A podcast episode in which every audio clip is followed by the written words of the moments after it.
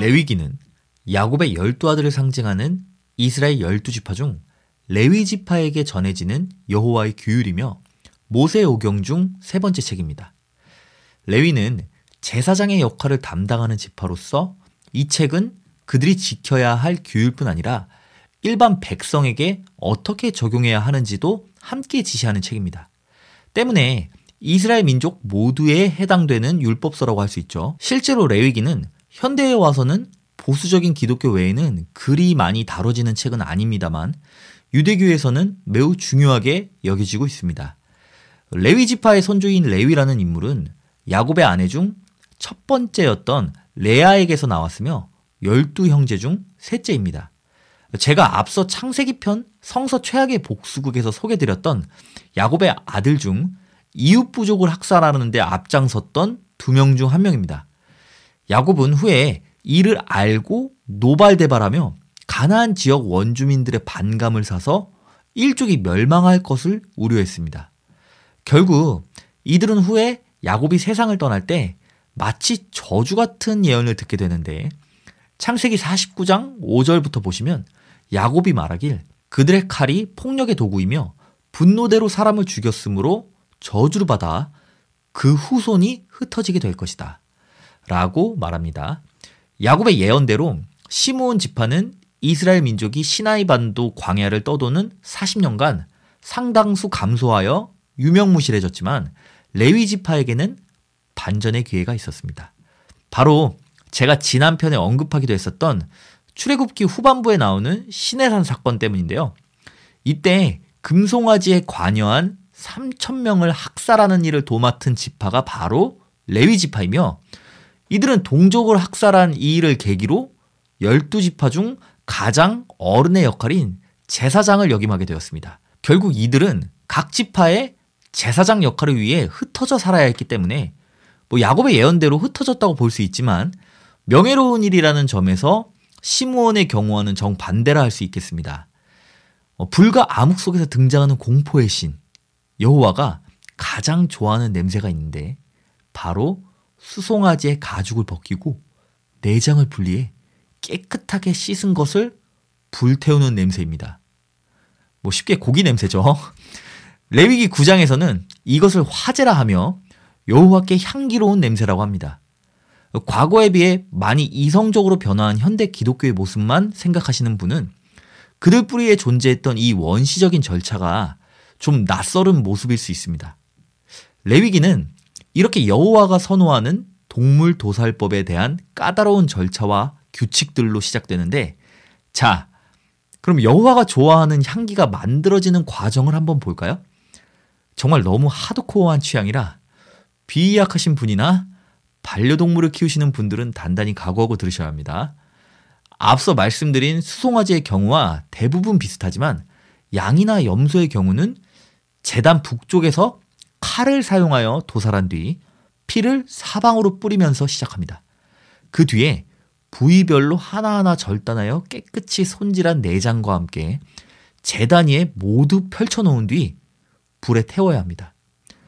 새의 경우에는 머리를 비틀어 끄는 뒤에 으, 모이 주머니와 더러운 내장은 분리하여 재단 동쪽에 던지고 날개를 몸에서 찢는데 완전히가 아니라 반만 찢어내서 이때 나온 피를 재단 주위에 뿌리고 불에 태웁니다. 피칠갑을 한 바닥과 재단 위에 차곡차곡 분리되어 펼쳐진 죄 없는 짐승. 이 모든 과정을 지켜보다가 그것들을 태운 연기를 향기롭게 들이마시는 미지의 존재.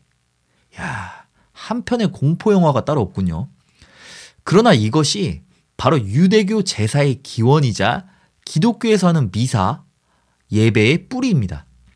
물론 기독교에서는 신의 아들인 예수가 모든 인류의 죄를 대신하여 죽음으로써 짐승을 희생하는 제사가 더 이상 필요 없어졌다고 생각하기 때문에 현재 교회에서 목사님이 짐승을 도축해 뼈와 살을 발라 불태우는 이런 재미있는 장면은 볼 수 없게 되었습니다. 그 대신 더 재미있는 행사인 성찬식이라는 것이 생겨났는데 희생 제물 대신 예수의 죽음과 부활을 기리며 떡과 와인을 마십니다.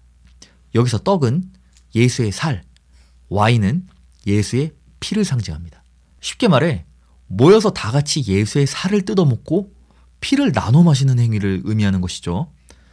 있는 그대로 이야기하니 참 섬뜩하죠. 이런 의미를 알고 보면 무슨 영화에나 나올 법한 프리메이슨이나 사탄 숭배자들의 의식 같은 거 저리 가라입니다. 어떻게 이런 문화를 자연스럽게 받아들일 수 있었을까 싶지만 많은 기독교인들이 실제로 예배와 성찬의 유래에 대해 깊게 떠올리지를 않습니다.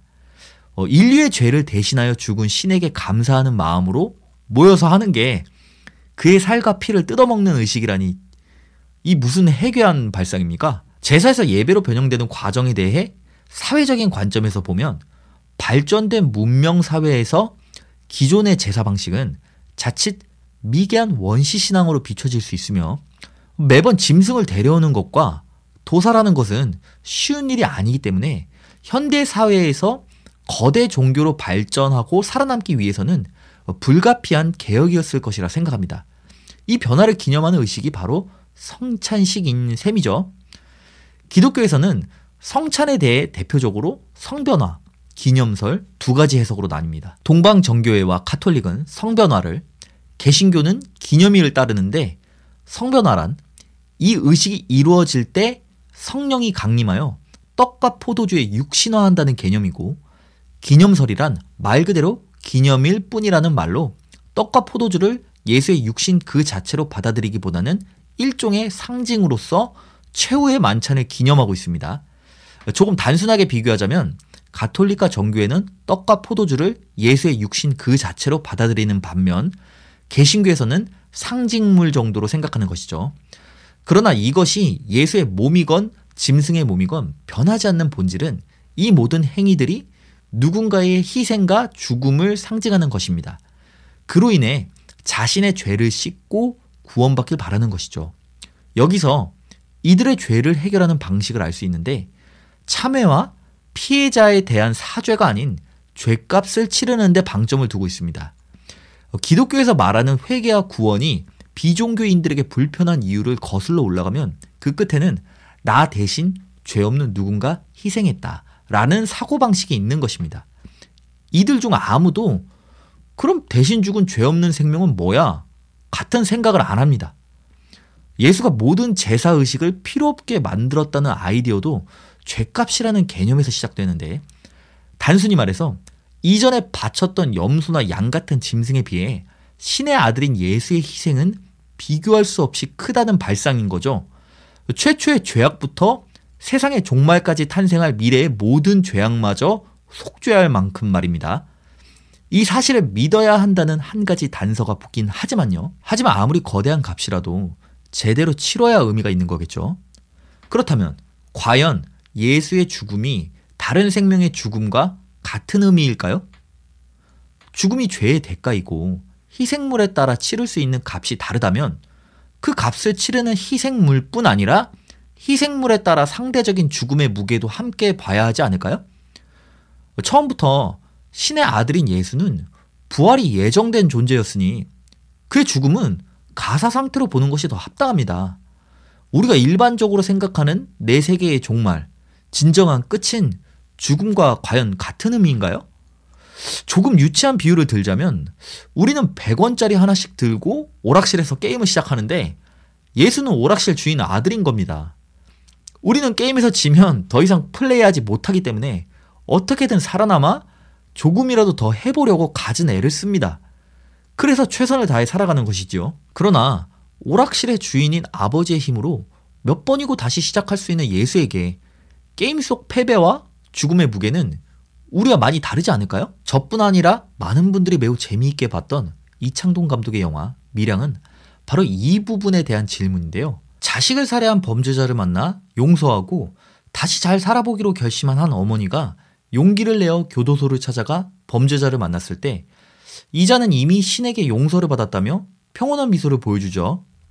여자는 이때 받은 충격으로 신에게 분노하며 폭주하기 시작합니다. 자, 여기서 느껴지는 이 영화의 불편함이 그저 영화의 특이한 설정일까요? 아닙니다. 기독교의 구원관이 정말 이렇습니다. 어떤 추악한 짓을 저지른 악인이라도 예수가 우리를 대신하여 죽었다라는 사실만 믿겠다고 선언하면 그는 용서받아 구원받은 사람이 됩니다. 말 그대로 여러분이 상상할 수 있는 어떤 누구라도 같은 기준이 적용됩니다. 기독교인 분들이 하는 말 중에 주 예수를 구주로 영접하다 같은 문장은 비종교인 분들께서도 익숙하실 겁니다. 이 말이 바로 예수를 구세주로 받아들이다. 즉, 앞서 말한 예수가 우리를 대신하여 죽었다는 사실을 받아들였다와 같은 말입니다.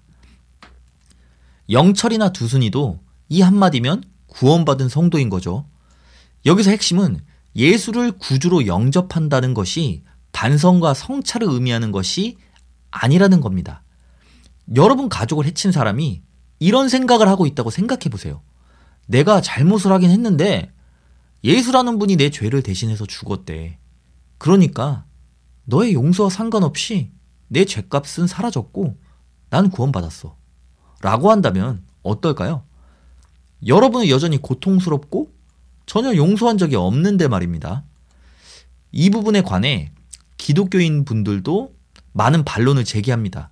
뭐 성경에서도 회개와 참회에 대해 가르치고 있다. 라는 것이죠. 그러나 성서와 기독교 교리에는 구원 여부는 피해자에게 먼저 참회한 뒤에 적용됨 같은 가르침이 전혀 없습니다. 회개는 일종의 권장 사항일 뿐 철저하게 구원은 예수에 대한 믿음과 관련되어 있습니다.